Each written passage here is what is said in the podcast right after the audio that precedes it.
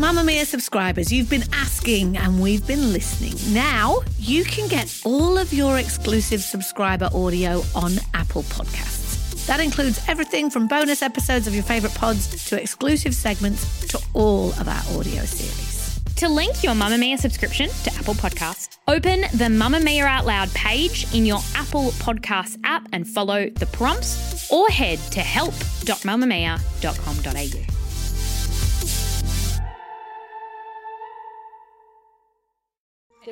You're listening to a Mamamia podcast.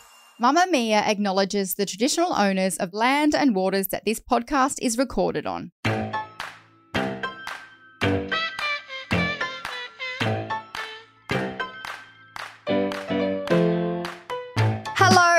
Hello. I'm Leigh Campbell. I am Tegan Natoli. And this is This Glorious Mess, the mother's group in your ears where judgment is left at the door. Why are you grabbing your Oh, bits? Speaking of mothers, my ovulating, my ovulationals are really hurting today. Yeah.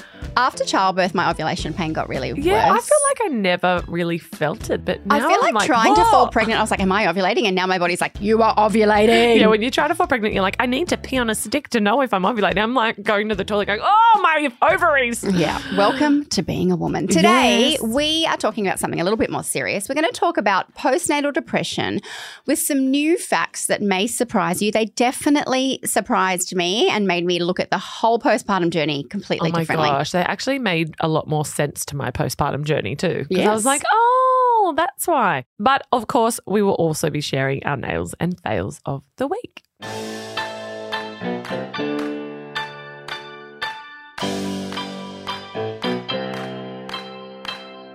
So, today we're getting a little bit serious and discussing something that many of us experience postnatal depression. I was diagnosed at seven weeks postpartum, and that diagnosis, I think, changed my life, maybe saved my life. But there is new research that's come to light that reveals that postnatal depression is more likely to occur four years after childbirth than at any other point in the first 12 months. Wow, more likely. More likely. Oh my God. So this was actually sent to me from a girlfriend. Her name's Alex, and she, when she's not on maternity leave, she does a lot of content for a baby store and resource called the Memo. Yeah. Yeah. and her little boy had just turned four, and she just had a little girl. So I'm assuming she was googling for the little girl, finding out, you know, am I okay or is this normal? I can't remember. And then she's gone, hang on, my son's four. this is the other one. Yes. so the women who were tested in this research that was then published were asked about their mental health at three, six, 12 and 18 months postpartum, and then four years postpartum. The research showed that the women with four year olds reported crying a lot, feeling exhausted, irritable, hopeless, anxious, and bleak about life, Are we sure that's just not having a four year old? Almost one in three women reported depressive symptoms at least once in the first four years after birth. Women with one child, only one child when their child is four, four years postpartum, were more likely to report depressive symptoms at this time compared with women with subsequent children. Really interesting. I did wonder, you know, is the four years, do they consider having, you know, subsequent children? Yeah, because I guess then you're. You're like, oh, is it this one or is it that one? Yes, Yeah. exactly. But it's interesting that they do point out the with one child. Most research focuses obviously on the need for support within the first 12 months, which is obviously incredibly important. But it is now obvious that there needs to be some sort of scaling up of the current services and for maternal mental health to cover the early years of parenting too. And it's so important to note that fathers are not immune. One study found that in the first 12 years of a child's life, 39% of mothers and 21% of fathers would experience some form of depression. I want to take you back. So the girls are five and a bit now. Remember when you kind of had to come to Jesus, come to the light moment where you were like, I can't keep doing this. And Yeah, the kids I- were roughly four. Yeah, I think all you guys were a part of that. Yes. It was like sometime last year, and The I'm like, were what am I doing? I personally wouldn't label it as a form of postnatal depression. Yeah, but like you weren't diagnosed. No, no, no. And even reflecting back, I don't think that's what it was. However, I can certainly recognize that it took that amount of time for all those symptoms that I was feeling in that stage, which was overwhelm, it was exhaustion, Yeah. it was postnatal depletion. yeah, exactly. It was just finally all my adrenaline had run out, and I was like basically just laying on a floor in a puddle. That's how I felt. And it's funny that it took four years for me to feel that. Mm. Like most people would be like, oh my God, three babies in one year, you must be exhausted. Then I'm like, oh no, I'm fine. I've got this. And that's how I did it for four years. Mm. Yeah. Do you know what I mean? And then you just ran out all, of steam. all of a sudden, I'm like, holy crap, this is exhausting. Yeah, I remember I said to you, I'm like, I can't do all of this. You And- started booking in for acupuncture. You went to that, like, she was reflexology, but she did more yes, jazz. That's very unlike you to carve out like health stuff. You know what it was? It was just taking time for me and Mm. my well being. And for five years running on adrenaline, I had not thought about what I ate. I had not thought Mm. about what time I was giving myself, my mind, my body. I had not thought about me for a second. I hadn't even had a minute to even reflect. Am I okay? Yeah. And I think I spent a weekend away with a girlfriend who's very into like self care, self help. Mm. And it was that weekend away that made me go, oh my God. Like, and she has two kids Yeah. and she's got a husband and he Mm. runs a business. And I was like, wow, you're really good. And I, like, I started perceiving her as really good or like, Mm. oh, you're almost lucky that she you can carve out time to look after Yeah. yourself. And yeah. then I kind of was in awe of that. And I came back and I'm like, what am I doing? I'm like digging my own grave here. Yeah. Like, I can't go on like this. yeah, And you created a rod for your back. the second I kind of reframed all that and said, Mm. you know what, once a fortnight I'll go get acupuncture and it means I'm lying down for an hour. like I haven't done that for five years. What a treat. But it makes so much sense because to be a good parent, it's helpful to have good mental health. And so, keeping in touch with how you feel or considering this, if you do have a three or four year old, five year old, it's so important. For me, I went to my psychiatrist at seven weeks postpartum and had seen him sporadically throughout my journey, but I see him fortnightly now since almost the start of this year. And so, finding this research, I reflected back on it. And I have a lot of things to deal with, you know, my father's passing and some other things. But I don't have family close by. Rich's family is in Melbourne. Mine are kind of an hour and a half out of Sydney. No one can just No pop over and quick, yeah. like you do for me, like quick, I've got to go to the doctor or whatever. But also, it's the oftentimes you go back to work, and even if you don't do paid work, parenting is the most grueling job, unpaid. But I think, yeah, you run out of steam, and maybe I don't know. It makes sense There's no to me. escaping I- But I feel like for you, because you've had such a history, like you're really self aware in terms Mm. of anxiety, in terms of, you know, Yeah. how you're emotionally feeling. You've had I've uh, been therapy diagnosed since I was six. Exactly. So that's what I mean. So I feel like for you, you're really great in identifying where your emotions are at. Mm. But that leads me to the point that postnatal depression can look so different for everyone. Yes. So, you know, for example, I've never dealt with depression or anxiety and things like that. And I wouldn't even know if it hit me in the face, to be honest with you. Mm. But that's what happens to so many women. Yes. And that's why it's so hard and sometimes too late for them to seek help because then it's not recognized. That's not how it looks, you know, in Yeah, it looks, commas. and also I think social media has uh, something to answer for there because I guess if you looked at my social media, you wouldn't know that I There you have anxiety and depression because I don't like post me getting my script. And, on- like- and then on the opposite side of things, it's like, oh, well, unless you're like, you know, immobile, huddled up in fetal position on your bathroom floor, then you're not depressed. yeah. But it's not right. High Like, functioning depression is a real thing, regardless if it's postnatal or not. But I, this also made me think that we're always postnatal. Like I think we are getting better at looking after the mum, but it's usually within the you know the first three months, four months, maybe twelve months. But Yeah. it's sometimes when you're like, okay, my village is all gone, like they're all off doing their own things, and it's like sometimes it's when you need it most, particularly because you know at four years postpartum, you've got a little person and they are finding their place in the world. They are argumentative, they're adorable, of course, but it's kind of that waking up and going, gladiator ready. To, Yeah. But that- and I remember I said that to you not long ago. I was like, you know, when I had three under two, I had so much help. You know, my mum would come over once a week. My mother in law would come over once a week. We had a nanny when we needed it. Now, no one. yeah, exactly. you know, like yep, other people in the family have younger like- kids, and exactly. Yeah, that's right. It's like we've got to share ourselves around. Like it wasn't crisis mode. So because it's we're not in crisis mode anymore. Like my kids Yes. are obviously more independent. They can feed themselves. They can take themselves to the toilet. They Yeah. sleep a lot better.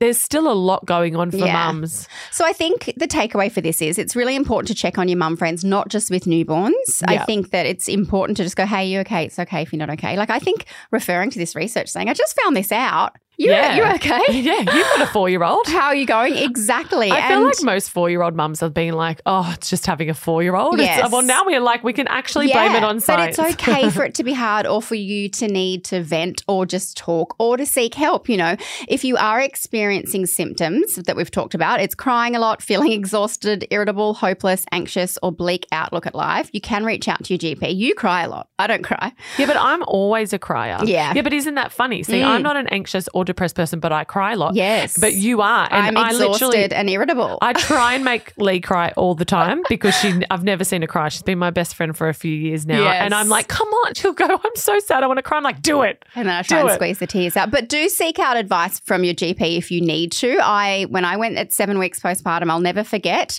He did a really fantastic test that you can also do online. It's called the Edinburgh Scale, and it's for postpartum depression. And you can obviously do it at any point after That's you've had perfect. children. Yeah. And he did it, and then he rang around looking for a psychiatrist, and he said.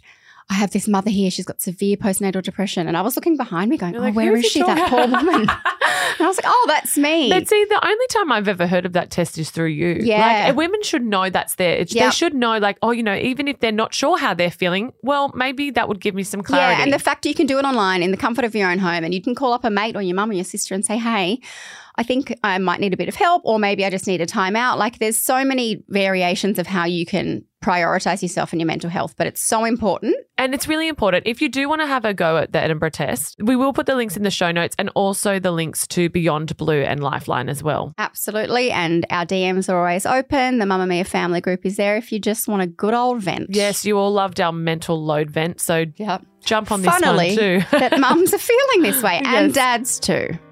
We reached out to our Facebook community and asked for your experiences on postnatal depression. And here is what you had to share. I was diagnosed with postnatal depression after the birth of my first two sons, and they presented very differently in each case.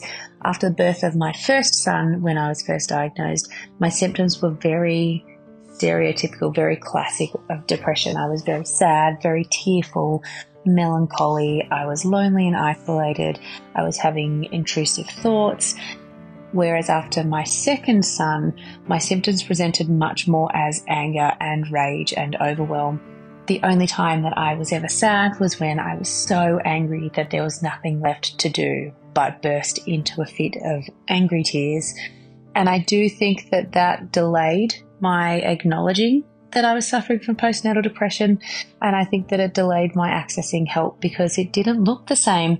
I do believe that this is a factor for lots of women that their symptoms don't present as a typical presentation of postnatal depression. And they may even struggle to identify it in themselves and go longer undiagnosed and untreated and unrecognized because the symptoms can vary even from pregnancy to pregnancy. I had PND with my second baby. I had two babies in 12 months, with my second being a very difficult baby. His relentless crying was a trigger, and I didn't know that I was struggling until I was on the other side and I was feeling much more like myself. The main symptom was crying all the time and then outbursts of rage, and I'd only sort of keep it together so my 12 month old didn't notice that I was upset. I had a wonderful GP who noticed something was wrong. It was after an appointment for the baby, and she said to me, I need you to come back tomorrow and by yourself. And it was there that I received my diagnosis. It was amazing to see how much, you know, a difficult baby impacted my mental health. My first was very easy, chilled baby, so I didn't have any issues adjusting to life with a baby. I suppose I just didn't realize that you could have it with your second or subsequent babies without having it the first time. My mental health issues started around three months postpartum when my bub suddenly got really unsettled and clingy. I was really emotional and irritable, and I had no support other than my partner. I ended up in a really dark place, and that's when I reached out for a mental health plan. Six months later, and I'm on medication, seeing a psychologist regularly, and doing way better. It's been a long and bumpy road though. My advice would be if you have mental health history or you think you might develop postnatal depression after baby's born, pre book yourself monthly psych sessions for each month after bub is due for at least six months. Don't assume you're in the clear after the first couple of months. I realized I was sinking and I was able to say to myself that I knew I needed help, that I had postnatal depression.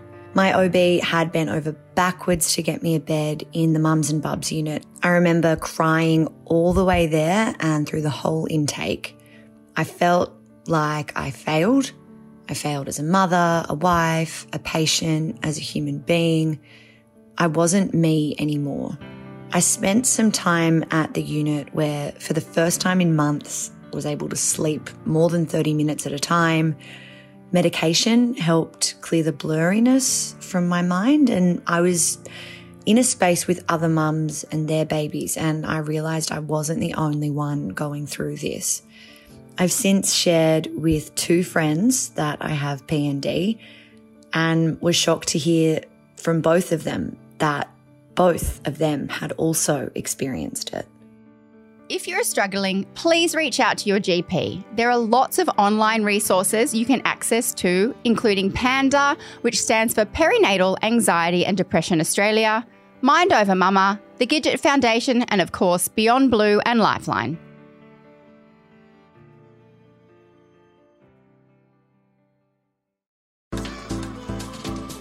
Move by Mamamia is the exercise app for anybody, anywhere. And in case you missed it, we dropped a brand new stretching collection that can be used to improve mobility and bookend your favourite sweat sessions. Mamamia subscribers get unlimited access to Move, and we drop new workouts every single week. If you're on the hunt for movement that makes you feel good, head to move.mamamia.com.au and use the code MOVE10 to get $10 off a yearly subscription. Nailed it. You failed it. Can I start with my nail? Yes. Okay, great. Because it's really relevant to what we are just talking about. And I think it will help support anyone that is feeling any of the things we just spoke about. So, a few weeks ago, you and I went up to Brisbane to be a part of the panel for what was called the Lady Legends Lunch. And it was hosted by the Lady Council. And the reason I want to talk about the nail was because it wasn't my personal nail, No. but it was just like women in general's nails. And it was a fundraiser for the Mater Hospital up there because I didn't know that in Queensland you don't get assigned like a health nurse to do your weigh in. Correct. And like, the mothers group isn't the same up there. Yes, exactly. And so the Mater in Queensland is basically a place that focuses on postpartum mental health up to about 12 months. Mm. So that's their main focus in those early stages of postpartum. But there were nearly 300 Brisbanean women's and even outside of Brisbane, Yeah, people traveled people a flew long from Melbourne. way to come and they were all there to support and be raw and honest and open and vulnerable. And now we're talking about it. Yes. And to see 300 women show up and, you know, just be there, be present and, and be a part of the day. And talk about it. Like we all talked about it. And Oh. it was just so like there was no shame. Like we obviously drank and danced and had fun, but it was just like, hey, motherhood is hard or trying to fall pregnant is hard. Yep. You know, womanhood is hard. Let's all just get together and help each other. It other. was a really safe room. And I just, yeah, I think that was just like womanhood's nail. Yeah, I loved it. Can I ride that coattail? Because I don't Sure. have any nails. I've definitely got to fail. I am trying to declutter sweet cheeses. my child, we live in a rather small apartment, and my son is about to be four and has too many toys. So I try hmm. and declutter, but he comes home every night. Obviously. And sometimes I haven't fully packed away or done the organizing. He's like, oh my gosh, this whistle I got at a first birthday party. I need it. In Oh, 1992. Honestly, this xylophone that mummy planned on hiding How off about the cat piano Oh that Auntie God, Tegan the cat bought him? piano that Auntie Tegan bought that ah, only ah. meows.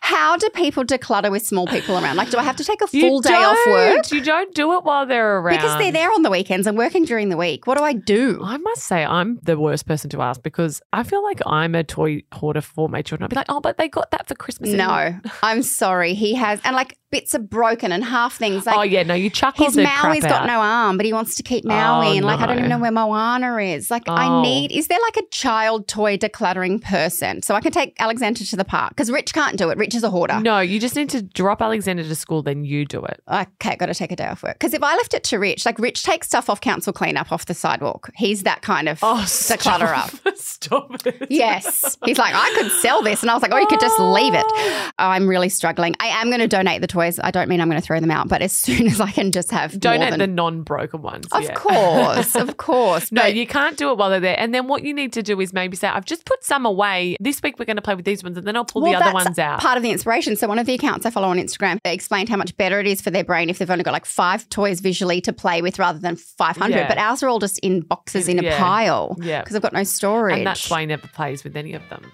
Well, no, he doesn't.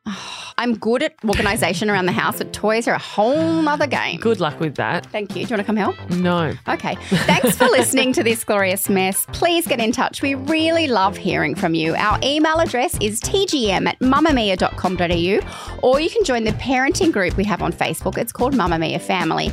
And if you like to listen to us gibber on every week, we would love if you left us a rating or a review if you enjoy the show. Thank you so much to our wonderful community of women who sent in their postnatal depression stories. This episode was produced by Grace Rouvray, and we'll see you next week. Bye.